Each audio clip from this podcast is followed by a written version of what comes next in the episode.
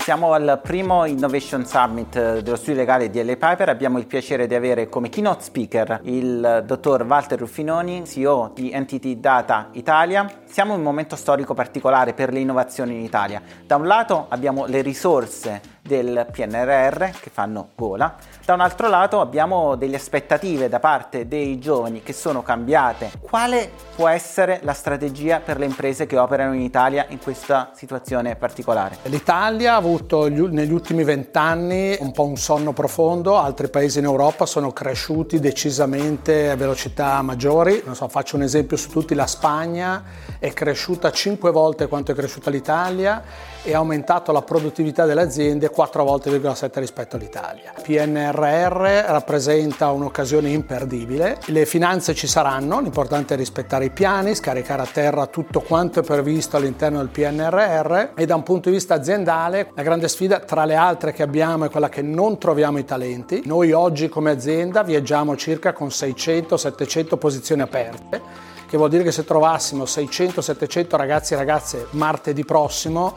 le assumeremmo tutte. Qual è l'identikit di una di queste 600 persone che voi sareste pronti ad assumere? Il punto vero è che noi cerchiamo la maggior parte delle risorse nelle facoltà di laurea STEM, quindi matematica, ingegneria, informatica e fisica. E questo è il nostro problema come, come paese, quindi abbiamo la metà dei laureati rispetto a paesi come la Germania e la Francia, abbiamo la metà dei diplomati, abbiamo un ritardo cronico sulle competenze digitali, infatti l'indice DESI ci vede tra gli ultimi in Europa quindi serve ripensare la nostra scuola, l'education e per quanto riguarda le imprese serve dare ottimi, belli uffici ai nostri ragazzi e ragazze, quindi che si possano stare bene in azienda, trovare ambienti collaborativi che li aiutino a collaborare e poi non da ultimo serve continuare a investire sull'innovazione per aiutare le aziende a migliorare la produttività che è uno dei punti cardine per il futuro.